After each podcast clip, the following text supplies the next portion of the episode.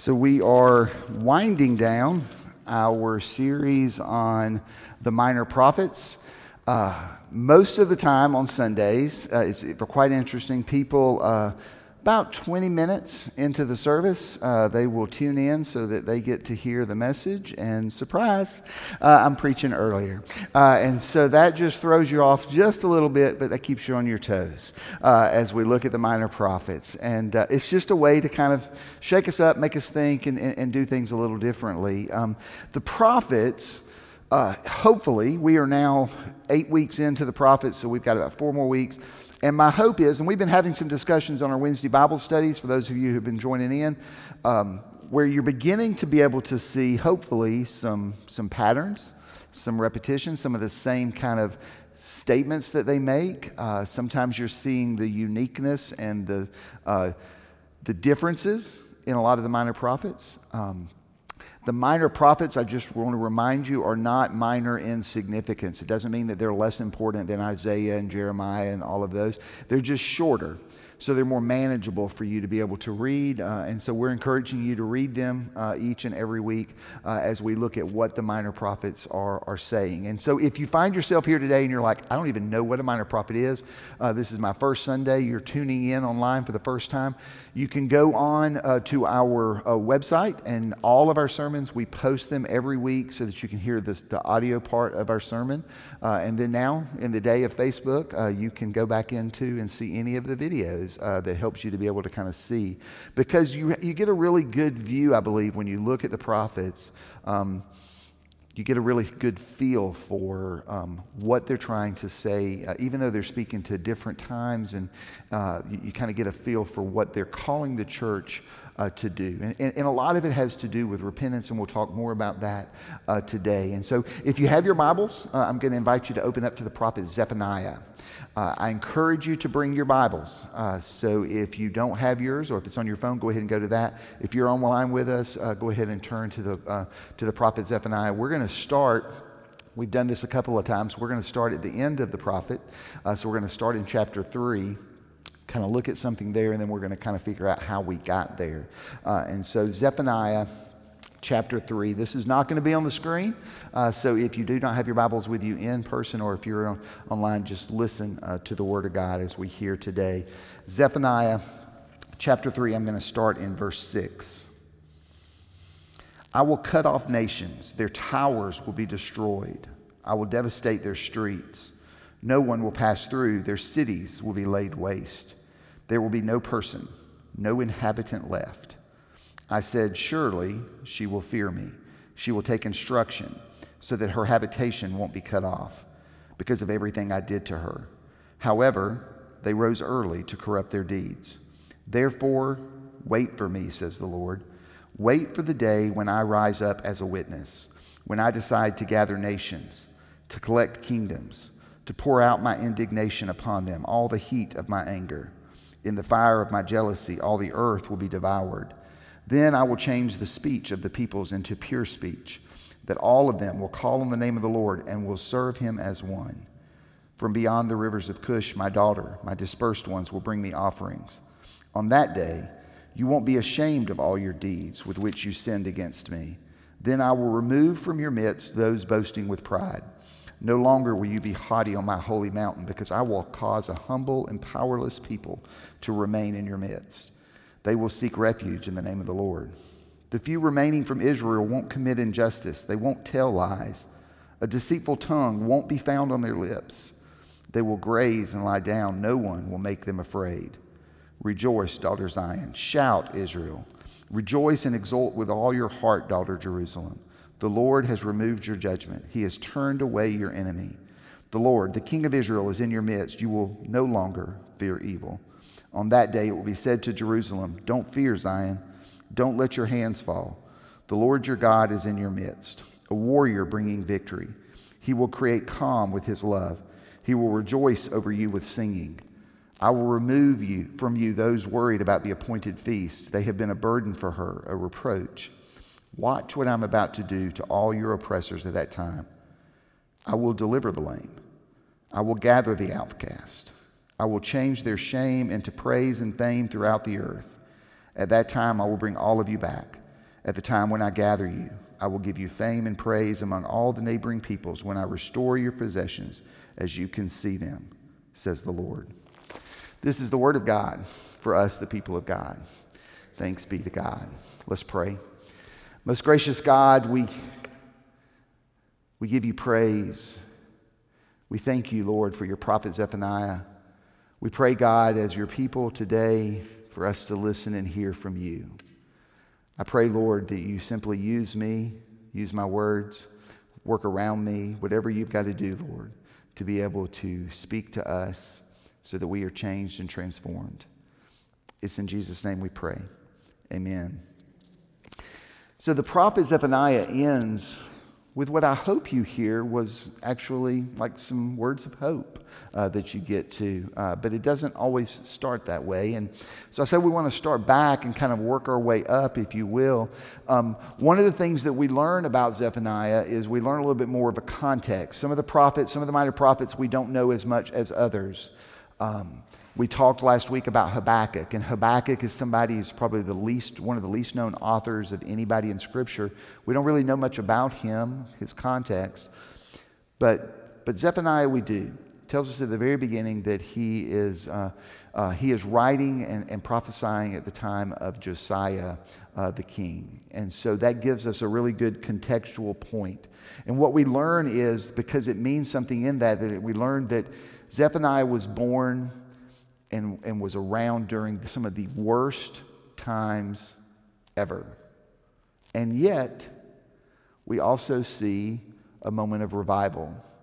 And so we can begin to kind of think and ask, how did we see that through the prophet Zephaniah? And I believe that it was part of his preaching uh, that brought about uh, that revival. So first, let's just think about the, the context. Because I may say he's born at the time of Josiah, and you're like, that doesn't mean anything. Josiah had a unique reign. Josiah became king when he was eight years old. And so think about that. And his father, Amon, was the king. He became king, I believe, when he was like twelve. Uh, Amon only lived two years after he became king, and he was assassinated. Uh, his father, Manasseh, he also became king when he was twelve, but he lived uh, and reigned for fifty-five years. Uh, and we and we learn a lot about Manasseh and Amon. Uh, if you go back and kind of cross-reference, you can see parts of their stories and how they reigned. Uh, if you go and look into the book of Second Kings. I want to read a couple of verses to you uh, that we can't find in Second Kings. Second Kings uh, twenty-one, verse two, he, meaning Manasseh, this would be uh, Josiah's grandfather, he did what was evil in the Lord's eyes, imitating the detestable practices of the nations that the Lord had driven out before the Israelites. Then if you jump down to verse sixteen, it says, Manasseh spilled so much innocent blood that he filled up every corner of Jerusalem with it. And this doesn't include the sins he caused Judah to commit, so that they did what was evil in the Lord's eyes. This is the world in which Zephaniah was born, and this was the world in which Zephaniah was, was raised up in. And perhaps that is the reason that his parents named him Zephaniah. One of the things we've been doing each and every week is looking at what the name means. And Zephaniah means the Lord hides. The Lord hides. Now I want you to think about, what do you what do you think that might mean? The Lord hides. Some scholars say that it refers to that it was such a dismal situation that God turned his eyes away from them. And so it is literally that the Lord hides. But most scholars would say that what it tends to indicate is more of, if you will repent, God will hide you from the coming judgment. The Lord hides. And so this is the name that Zephaniah has. I want you to understand this is kind of the, the spiritual and the moral environment that is going on when Zephaniah is here and when Zephaniah is preaching to the people. And his message is difficult. It's hard. We've talked about that with a lot of the minor prophets. It's, it's hard to read them. They're, they're uncomfortable. He talks a lot about the day of the Lord, a phrase that we have seen repetitively through the minor prophets as we've looked about it. But the day of the Lord is a day of judgment that is coming to the people. Zephaniah describes it this way Listen to chapter one. If you have your Bibles, you can look at verses two through four. I will wipe out everything from the earth, says the Lord. I will destroy humanity and the beast. I will destroy the birds in the sky and the fish in the sea. I will make the wicked into a heap of ruins. I will eliminate humanity from the earth, says the Lord. I will stretch out my hand against Judah and against all the inhabitants of Jerusalem. I will eliminate what's left of Baal from this place and the names of the priests of foreign gods. And then jump to verse twelve. At that time, I will search Jerusalem with lamps. I will punish the men growing fat on the sediment of their wine, those saying to themselves, the Lord won't do good or evil. Then in verse eighteen, moreover, their silver and their gold won't be able to deliver them on the day of the Lord's fury. His jealousy will devour the entire land with fire. He will make an end, a truly horrible one, for all the inhabitants of the land. Not an easy message to hear. But because of, Jer- of Zephaniah's prophecy and because of the reign of Josiah, we get, we get revival in the people of God. And so we can look at their story and we begin to stop and think and ask ourselves, the church, what do we see in them? As you read this week, what do you see in them that leads to the revival that they experience? One of the things that I would encourage you to look for, revival comes at the point of desperation. Listen to that. Charles Dickens says it's the, the best of times, the worst of times. Zephaniah, just the worst of times. I mean, it's literally, it, think of, imagine the worst. This is the point of desperation. And it's at this point of desperation that Zephaniah speaks to the people. And, and, and what I really want you to think about is, we talked about this, I believe it was Hosea that I asked you this question. Are you desperate? Are you desperate for the power of the Holy Spirit to be upon you? Are you desperate for God to move in your life? Are you desperate? How desperate are you for revival to come to the church? How desperate are you to be able to praise and worship Him? What evidence in your life is there that says, I'm desperate for God? What evidence shows us that? It's a challenging question, but it's one that we really need to stop and contemplate. I think about, and I've used this before, I, I, I do, I think about Isaac, Matanda, and Ruth. And you hear their story. Some of those of you may not have known them. There's, they're a couple that come to the church. And they started many churches in Zimbabwe. And in our men's Bible study several years ago, Isaac told us some of the stories, and he would tell us how that he would walk over an hour to get to some of the places. And then he would preach, and then he would turn around and walk another hour. And it's difficult sometimes for us to turn on and click go live on Facebook. How desperate are we for revival? How desperate are we for God to move in our lives, in our prayers? How desperate are you for God to move in your prayers? Or is most of your time spent with God telling God what you want Him to do, what you need Him to accomplish? In your personal holiness, how desperate are you for God to move? If God shows you something that you're going to let go of, that He needs you to let go of, how desperate are you that you'd be willing to do that? Or is it only when it's convenient and only when it feels good are you willing to do that? How desperate are we?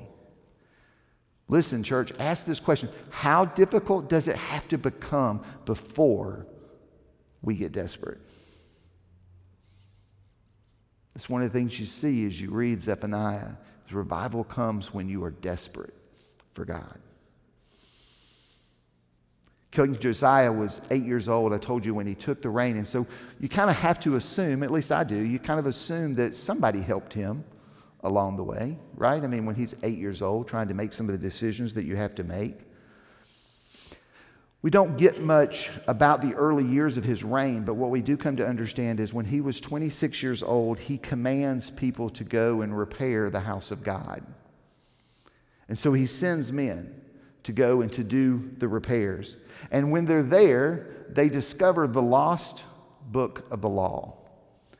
Now that is the Torah, the first, what we know is the first five books of the Old Testament. So that may be a good story sometime is how did it get lost, but part of what we could probably assume is in the horrible reign of Manasseh and Amon, it took them away from the law, from the book of the law. But they brought the book of the law to Josiah, it says, and as he read, that his heart was changed. That he heard the word of God and it began to change him and it began to lead to reform. And revival came. We've also talked about this during the prophets. We said that, you know, you can see different places where it calls for revival, and we have certain things in our mind about revival is. And revival is um, getting the songs that we want to be sung, hearing them in the format that we want to hear. That's that's revival to us. And revival is, is, is more people in the sanctuary, and that becomes revival. Listen, you can have all kinds of models of revival, but you will not have authentic revival until you know that it has to go through surrender to the Word of God as the authority over your life. You cannot have, survive, have revival until you begin to stop and listen to the Word of God and realize that it has the authority over you and it has the authority over this place. We are, let's just name it, we are selfish people. We are a selfish nature, and it's hard. It's hard to hear that God wants to do something, but it's going to require me to have to adjust or change or have something that may be different than what I want. Listen, folks, it's not about you. It's not about you and it's not about me. It's about God.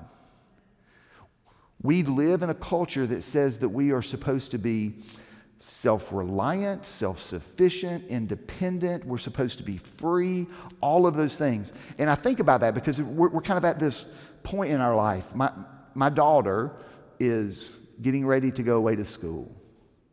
And I want her, all that was within me, I want her to be independent. I want her to, to grow up, and I want her to go to college. I want her to get her career. And yes, I want her to get out of my house. Uh, at times, uh, th- there are times that I don't want her to leave, but but but that's that independent and freedom part that we, that, but it clashes with surrender. And it's that culture that we're at. We have to stop and realize we will not get revival in the church until we ourselves come to individual revival where we ourselves surrender to the authority of the Word of God over our life. Amen. Listen to this passage in Zephaniah chapter two, verse three. Seek the Lord, all you humble of the land who practice His justice. Listen to what the Word says. Seek righteousness. Seek humility, and maybe you will be hidden on the day of the Lord's anger. Maybe you will be hidden on the day of the Lord's anger. This verse brings out personal responsibility. It also brings out personal hope that we have. There are many of us, we have all kinds of different views. The church in America needs revival.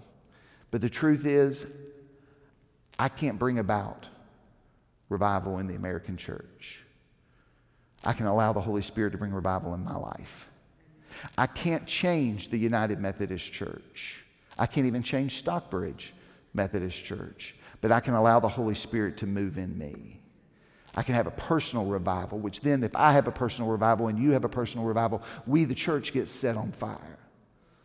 How desperate are you for God? Interestingly enough, as Zephaniah talks about this hope, it's a kind of hope, and I loved that passage of it. It's the kind of hope that has God singing over you. God singing over you. We think about what we hear from Zephaniah. Maybe it's the, maybe it's the judgment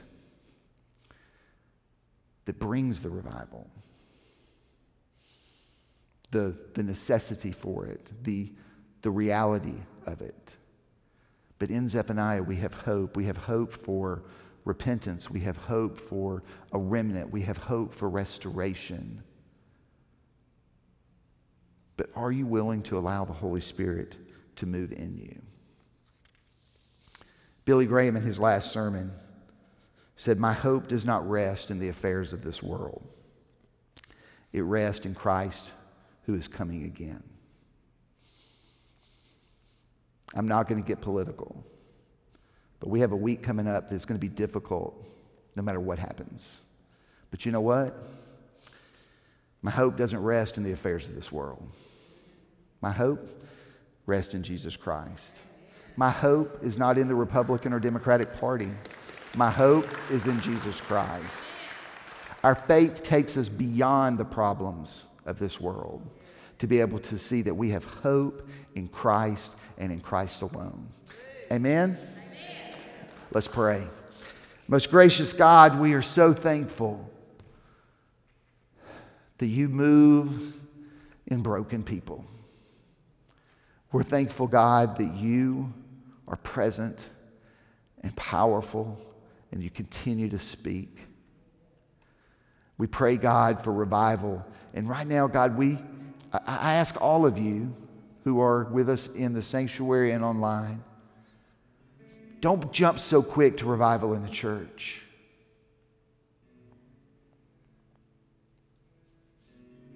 It's easy. It's so easy to jump to the sins of other people. But today, think about your sin.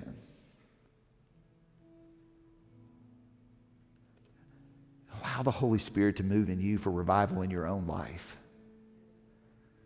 Surrender to Him.